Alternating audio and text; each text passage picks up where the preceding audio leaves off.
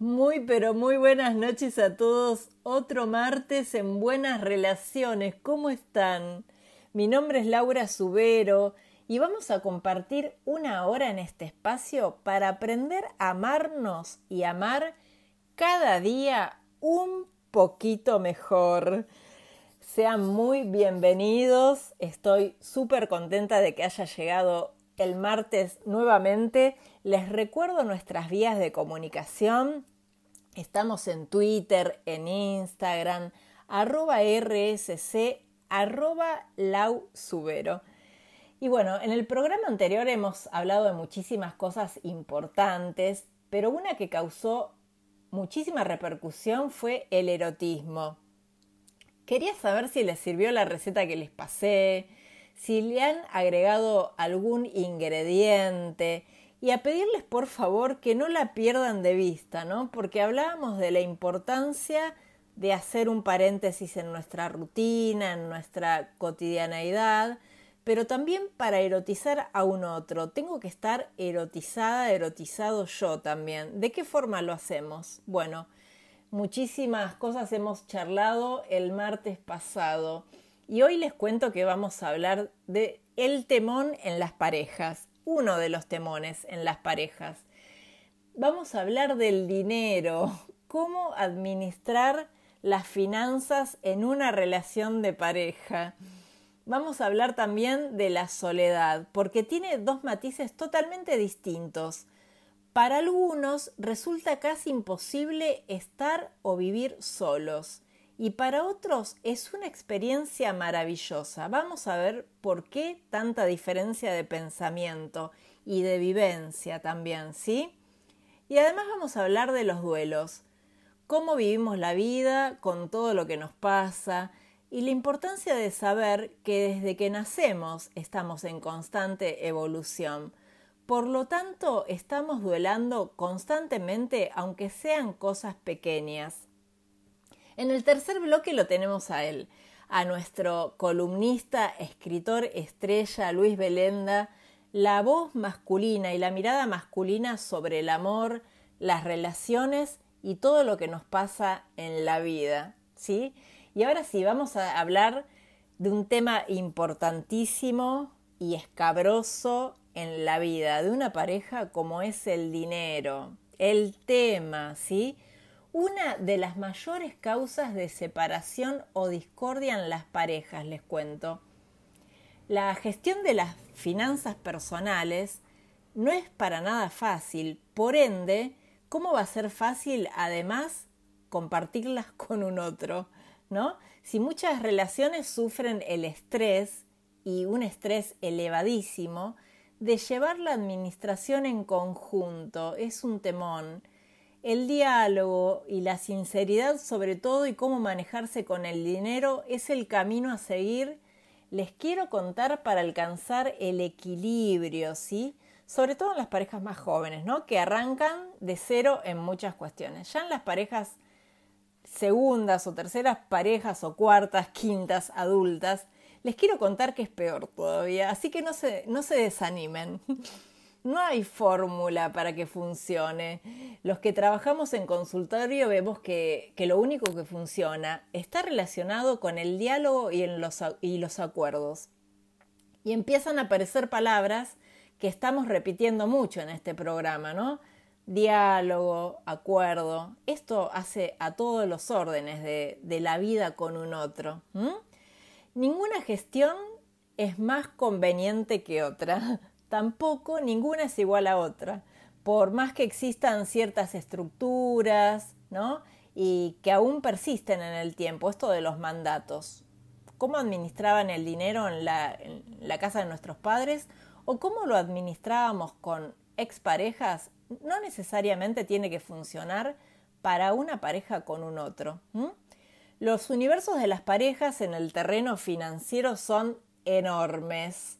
Y hay infinidad y distintas maneras de manejar el tema, en especial en tiempos de cambios culturales como los que estamos viviendo, ¿no? Donde se arman otras estructuras de pareja, por ende otras estructuras económicas. Porque el dinero y lo que hacemos con él también va de la mano con las necesidades de cada uno. Tema que ya hemos charlado en Buenas Relaciones, ¿no? Es más fácil, por supuesto, ponerse de acuerdo cuando el dinero no está justo y los dos tenemos los mismos gustos. Pero, ¿qué pasa cuando uno de los dos no quiere hacer determinado gasto solo porque le parece poco importante, ¿no? Desde su punto de vista. Ahí empiezan a aparecer los grandes problemas. El dinero es un recurso que atraviesa todos los aspectos de nuestra vida, ¿sí? Hoy, y sin este recurso, no podemos acceder ni siquiera, por ejemplo, a agua potable, ¿no?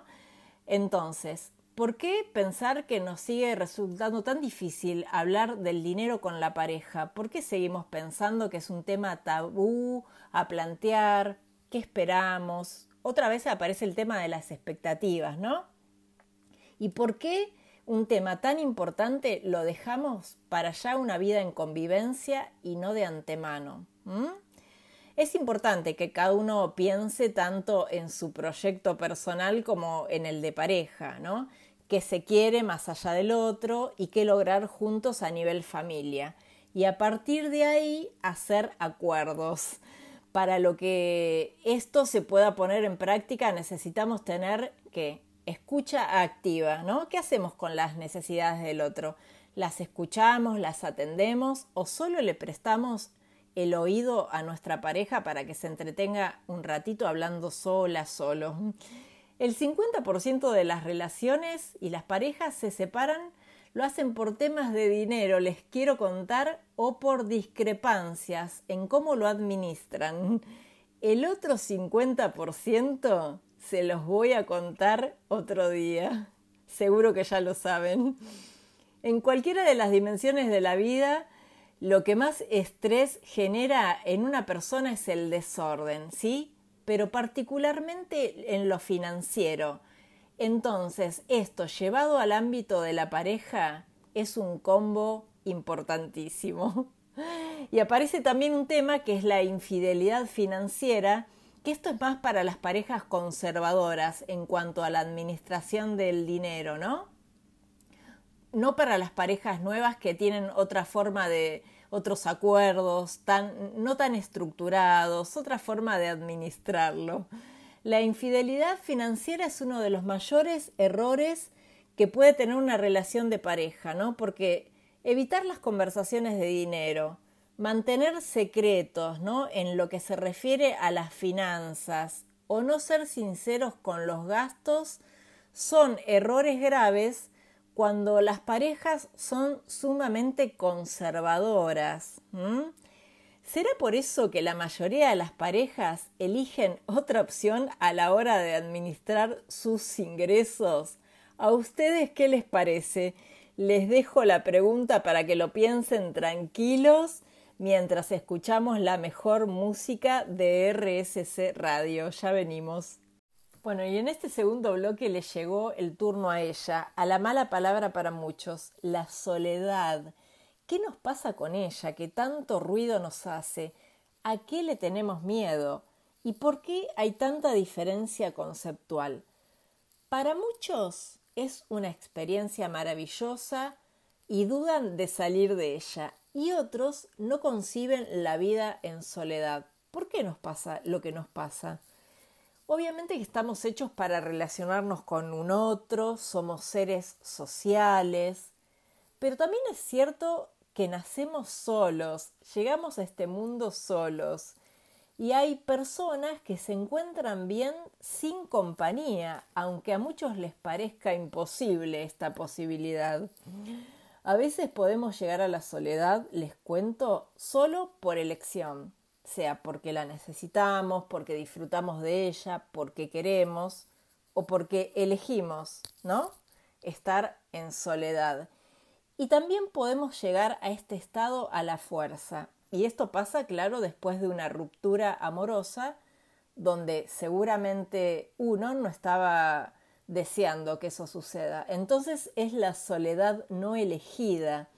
Yo tengo que aprender a vivir en soledad, algo que no tenía ganas de hacer quizá en este momento de mi vida. La circunstancia me lleva, ¿no? De todos modos y como sea, les quiero contar que hay una soledad positiva que es de muchísimo crecimiento y que está buenísima.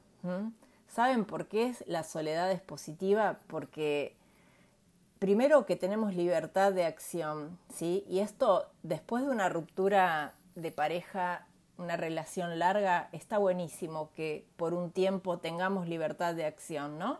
Todo esto que no hace al mundo de la pareja, de compartir con un otro, de tener que conciliar, de tener que contar, de tener que charlar, ¿no? Y ponerme de acuerdo con un otro.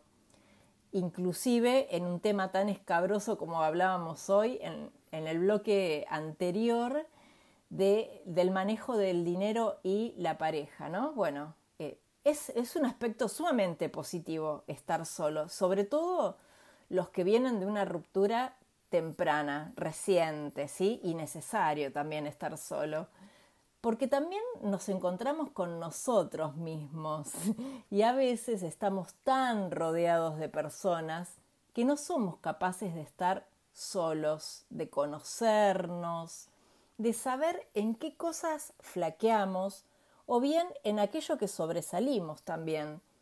Porque en todo caso es un momento para saber quiénes somos y qué queremos en la vida además, ¿no? Tan importante. Y para trabajar mucho más nuestro ser interior, para estar bien con nosotros y con los demás. Por supuesto, es un momento excelente para repensar, por ejemplo, por qué fracasaron nuestras relaciones. Pero ¿qué pasa? Que a veces nos da miedo a mirarnos a nosotros mismos.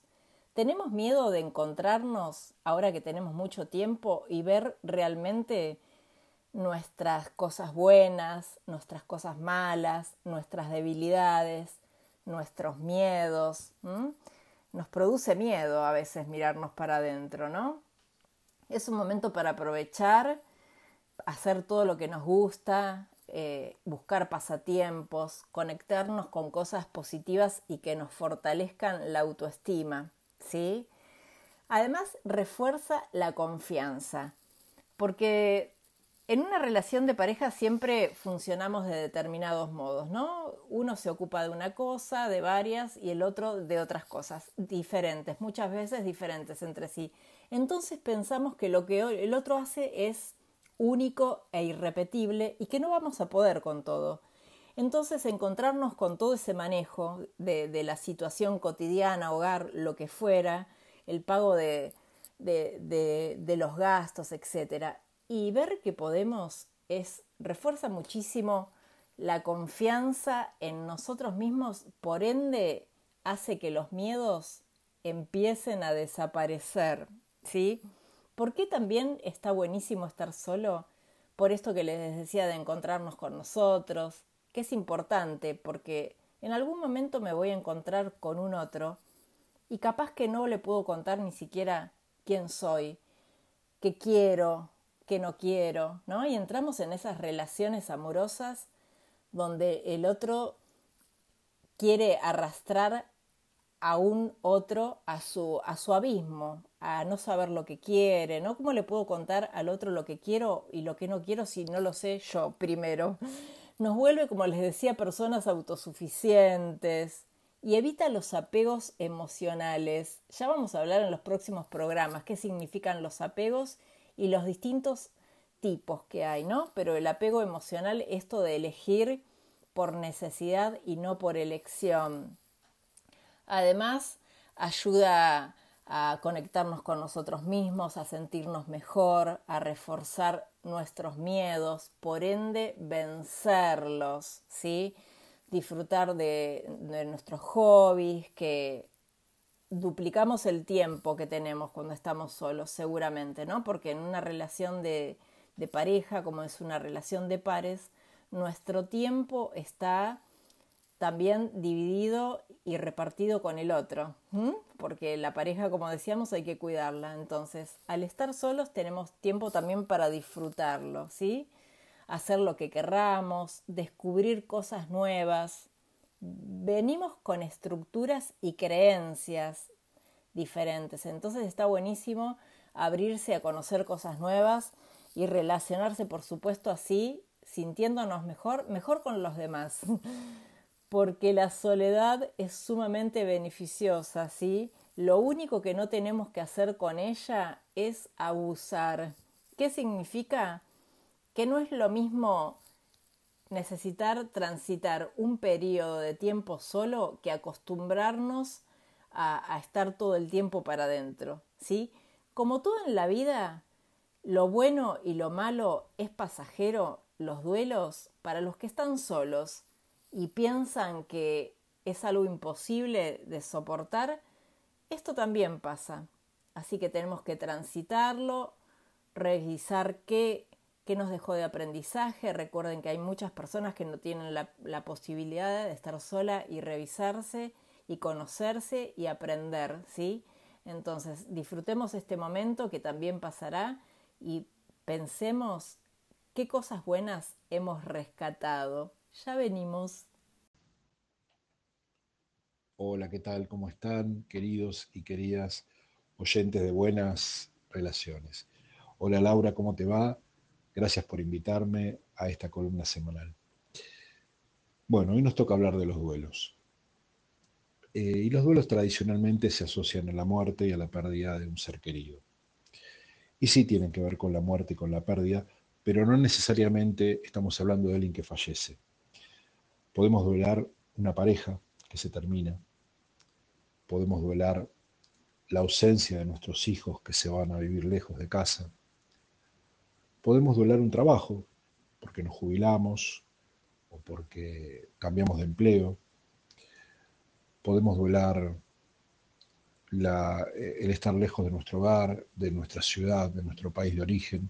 Hoy en día, lamentablemente, lo vemos mucho, ¿no? Cuántas personas están migrando a causa de la guerra, de la violencia o de la pobreza. Podemos duelar sueños también y proyectos. Podemos duelar una etapa de nuestra vida. Es decir, el duelo es un proceso emocional que sigue a cualquier pérdida. Y lo que va a hacer es permitirnos aceptar, no mágicamente, no de un día para otro, es un proceso que lleva tiempo, pero bueno, nos va a permitir aceptar que algo se terminó y adaptarnos a la nueva realidad. ¿Para qué? Para seguir adelante, de eso se trata. Los duelos no son fáciles, son momentos de dolor, muchas veces de llanto, de bronca, de extrañar lo que ya no está, de desorientación, porque no sabemos cómo seguir adelante. Si se trata de una persona, por ejemplo, que ya no está porque falleció o porque se fue, es normal que tengamos ganas de no tocar sus cosas, de cuidarlas, de dejarlas como estaban, de mirar fotos o videos donde estábamos juntos, de pasear por lugares que solíamos frecuentar, de leer sus cartas. Es normal que lloremos por lo que ya no está y lloremos también por lo que nunca fue. También podemos enojarnos, y está bien que nos pase. No hay que tener miedo a sentir. Es normal también que podamos encerrarnos, no tener ganas de salir o de hacer otras cosas. Y en estos casos sucede muchas veces que los amigos y familiares quieren ayudarnos porque nos ven tristes, entonces nos dicen, vamos a salir a bailar, tenés que conocer gente, tenés que irte de viaje. Y lo cierto es que cuando uno o una está realizando un duelo, nuestro organismo está trabajando arduamente para sanar, para reconstituir nuestro corazón y nuestra alma. Es como cuando el médico te dice que estás enfermo o enferma, y que tenés que hacer reposo y comer bien y tomar mucho líquido. Tu cuerpo está curando sus afecciones, luchando contra un virus, regenerando las células y los tejidos. Necesita toda su energía puesta en eso. Lo mismo sucede con los duelos. Nuestra energía está puesta en este agujero que tenemos en nuestra vida. Por eso, si estás atravesando un duelo, no te sientas mal de no tener ganas de hacer cosas. Y menos si es para complacer a otros. Aquí no se trata de ellos que te quieren ver bien. Se trata de vos, de lo que vos necesitás en este momento. Los duelos no son malos, son necesarios. Son procesos de reconstrucción. Y al final de ellos, un día te das cuenta que, bueno, tenés ganas de abrir la ventana, querés que entre el sol, que se ventile la casa, y tenés ganas de dejar de llorar por los que ya no están en tu vida. ¿Y qué es lo que pasó? ¿Que ya no te importan? Sí que te importan, pero aceptaste tu nueva condición y entendiste que tenés que seguir adelante. Esto es lo que nos permite abrirnos a nuevas experiencias. Si no, nos quedamos atrapados como fantasmas. Vieron como en las películas los fantasmas que quedan atrapados en este mundo y no pueden pasar a la próxima etapa. Bueno, algo parecido, quedamos atrapados en una realidad que ya no está, ¿eh? No podemos avanzar. Obviamente que de tanto en tanto vamos a volver a duelar. No es esto un proceso lineal. A veces nos vamos a acordar de esas personas que ya no están cerca nuestro. A veces vamos a ver sus fotos, sus cartas, vamos a ver su perfume. Y a veces vamos a volver a llorar también. ¿Y sabes qué? Está bien, no te niegues a eso. Si necesitas volver a esas cosas, tu organismo necesita reencontrarse con eso. Y es una forma también de sanar. También a veces nos puede tocar duelar un trabajo, como te decía, te jubilaste o cambiaste de empleo. ¿Cuántas veces vemos a las personas que se jubilan que de pronto al día siguiente no saben cómo seguir? Porque estaban acostumbrados a levantarse, ir a un lugar y cumplir una rutina. Y ahora eso no está. Entonces, por ahí los que están en el entorno dicen, bueno, pero tenés que estar contento, no tenés que trabajar más, ahora vas a poder disfrutar de la vida, vas a poder viajar, vas a poder hacer lo que quieras con tu tiempo. Y la persona está desorientada. Bueno, eso lleva un tiempo también, ¿no? Poder reacomodarse y reorientar la vida hacia nuevos objetivos. También les pasa a los que terminan una carrera universitaria, tienen el título en la mano y dicen, bueno, ¿y ahora qué? Porque yo estaba acostumbrado a dar exámenes, a tener que cursar. Ahora se terminó eso, tengo el título en la mano y no sé para dónde ir. Tengo que insertarme en la sociedad, como el profesional o la profesional nueva que soy. A veces tenemos que duelar un sueño que nunca se alcanzó y que nunca se va a poder alcanzar, porque pasó el tiempo, porque ya no están dadas las condiciones para poder realizarlo. A veces eso se llama duelar lo que no fue, ¿no? Lo que hubiera sido y no fue, que a veces pasa también muchas veces en las parejas, ¿no? Uno se proyecta toda una vida juntos, de felicidad y de amor, y de pronto por ahí no sucede. También nos toca a veces duelar la juventud, duelar nuestro cuerpo, que ya no puede dar lo que antes daba. Y bueno, duelar también a veces cosas que ya no nos sirven, y que tenemos que tirar, alejar de nuestra vida, que a veces las tenemos guardadas en nuestra casa, en nuestro placar, en nuestros cajones, porque tenían un significado, pero hoy tal vez ya dejaron de ser tan importantes para nosotros y tal vez le puedan servir a otra persona, ¿no? A veces tenemos que duelar las expectativas también de otros. Cuando tomamos decisiones, porque decidimos dejar algo de lado, no seguir más adelante con esto, entonces sabemos que algunos se van a enojar, se van a sentir dolidos, ofendidos o decepcionados por nuestra decisión. Duelar nos enseña a soltar, de eso se trata. Como dice esa oración, desnudo salí del vientre de mi madre y desnudo volveré allá. En el medio, entre el nacimiento y la muerte, nos apegamos a muchas cosas y personas. Soltar nos hace bien. Es doloroso, sí, pero es lo que nos permite crecer y evolucionar. Muchas veces no queremos soltar porque no queremos sufrir. Entonces es cuando tomamos malas decisiones y seguimos llevando con nosotros un equipaje que ya no nos pertenece.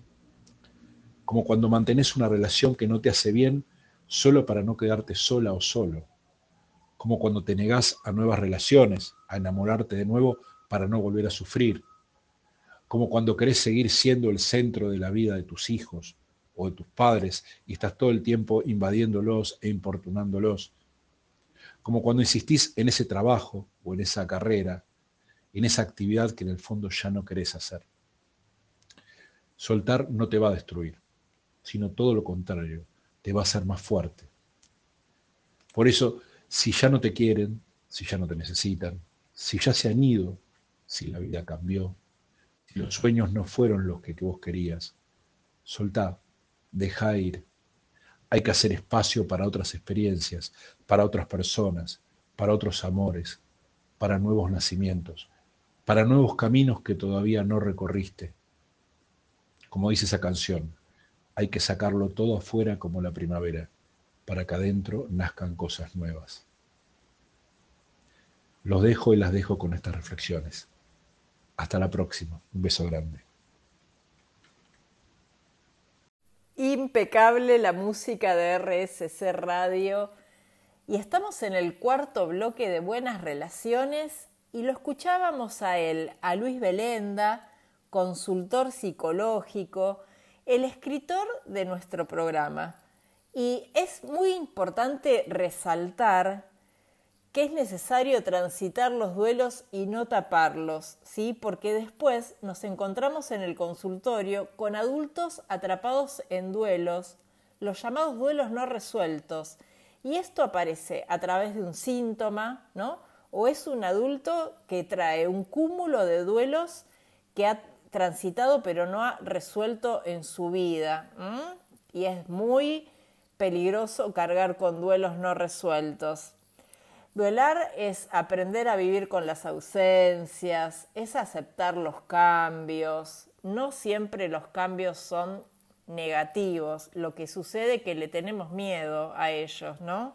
Y me encantó esa palabra que pronuncia Luis, que se llama soltar, que también está muy de moda. Pero él nos cuenta todo lo que podemos recibir cuando soltamos, ¿no? Un trabajo mejor, una persona que nos ame de verdad, un lugar mejor donde vivir. Pero sucede que cuando alguien está sufriendo y solo le decimos tenés que soltar porque el otro ya hizo su vida, tenés que soltar porque eso pertenece al pasado, porque ya fue, y no puede, se queda con un sentimiento de desolación impresionante porque tiene la sensación que solo se desprende de algo a cambio de nada. Entonces, ¿qué sucede? Que no quiere dejar ese todo que tiene, ¿no?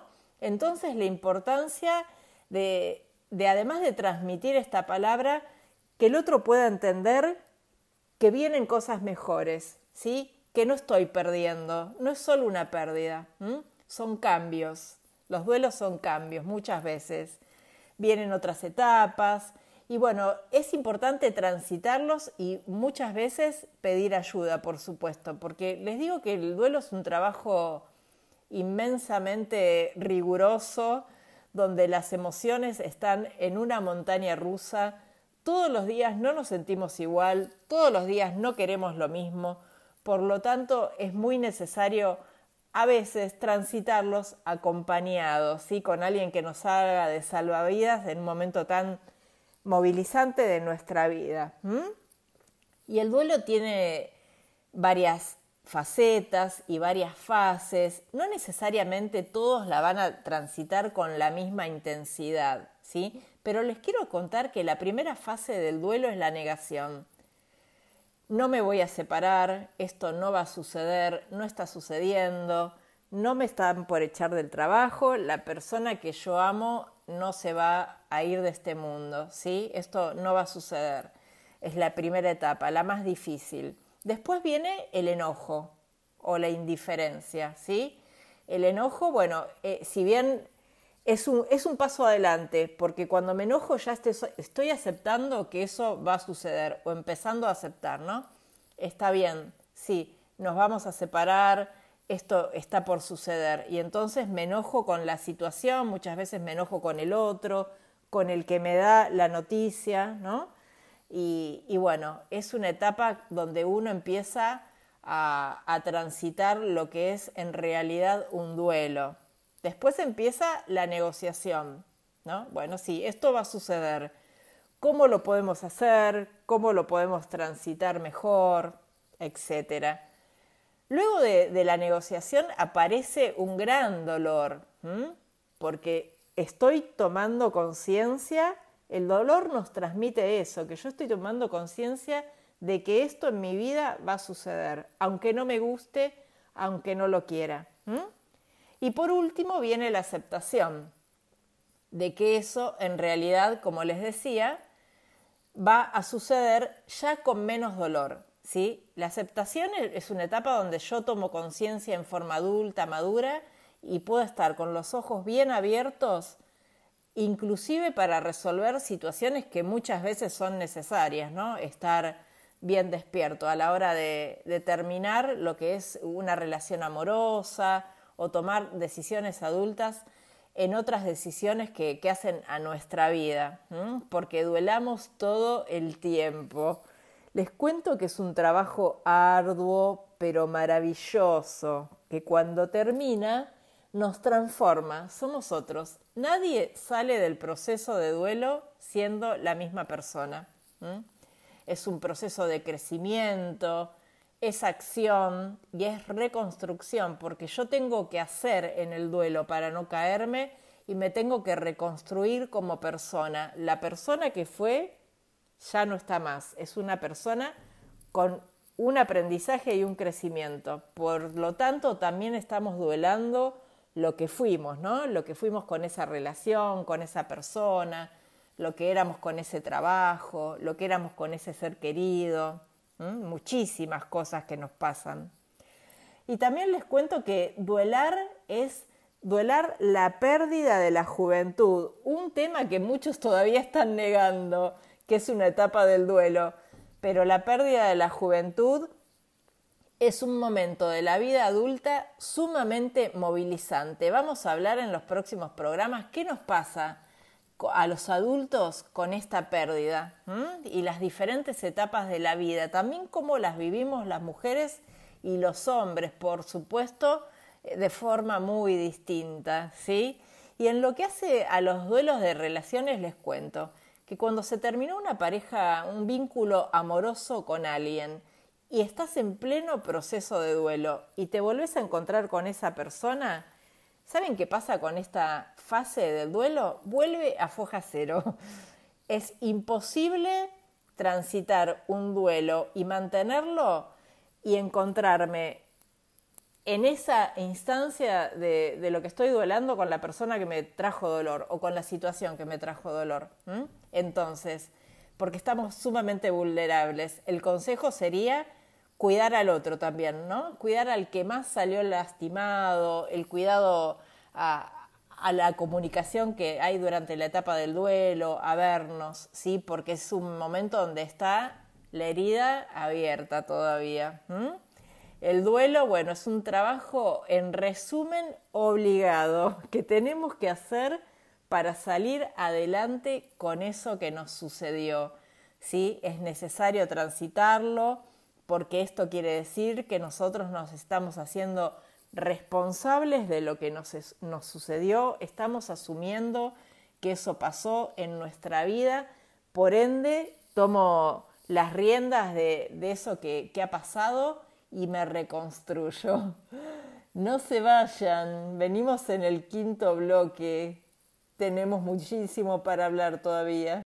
Y así llegamos al último bloque. No sabemos cómo sucedió milagrosamente, pero aquí estamos. En Buenas Relaciones, les recuerdo nuestras vías de comunicación. Estamos en Twitter, en Instagram, @RSC, @LauSubero. Y como es costumbre de este último bloque, vamos a hacer un repaso de todo lo aprendido.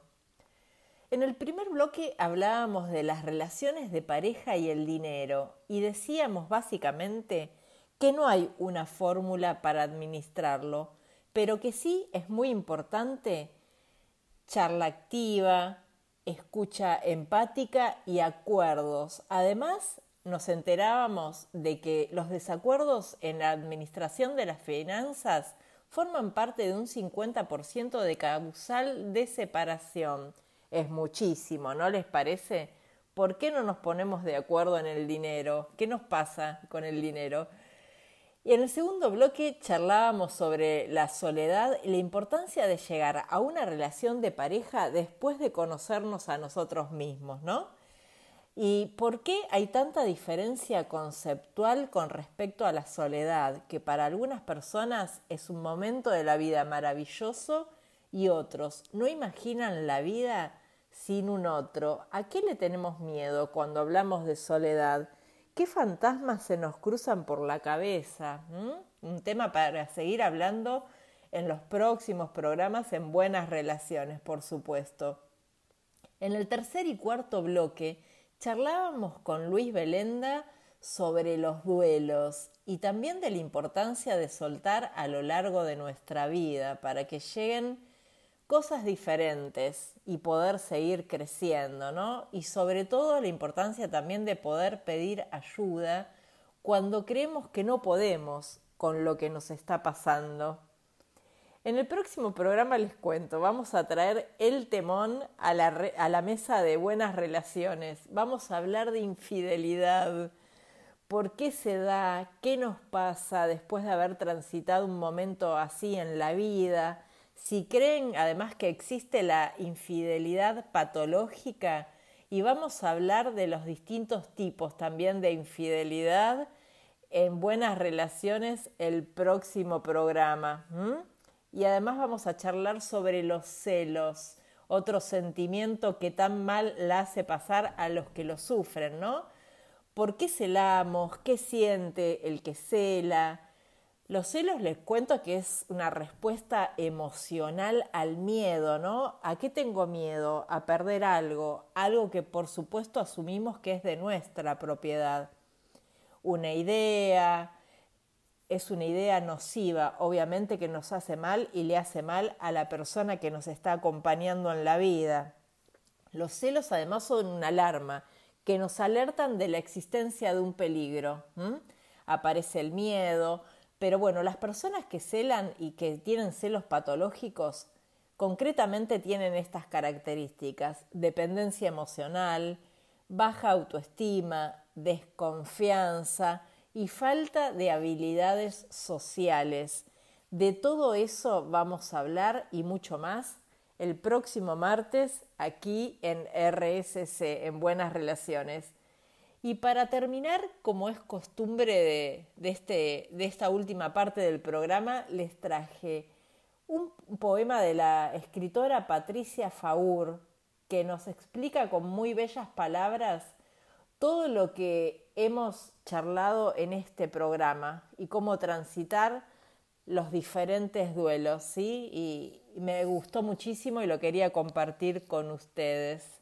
Y dice así: no lo intentes, no hay atajos, no lo vas a poder evitar. Podrás distraerte, anestesiarte o evadirte, pero allí estará. El dolor de una pérdida real está inscripto en algún lado y si no lo llorás, se hará síntoma. No le temas. El recuerdo viene y se va.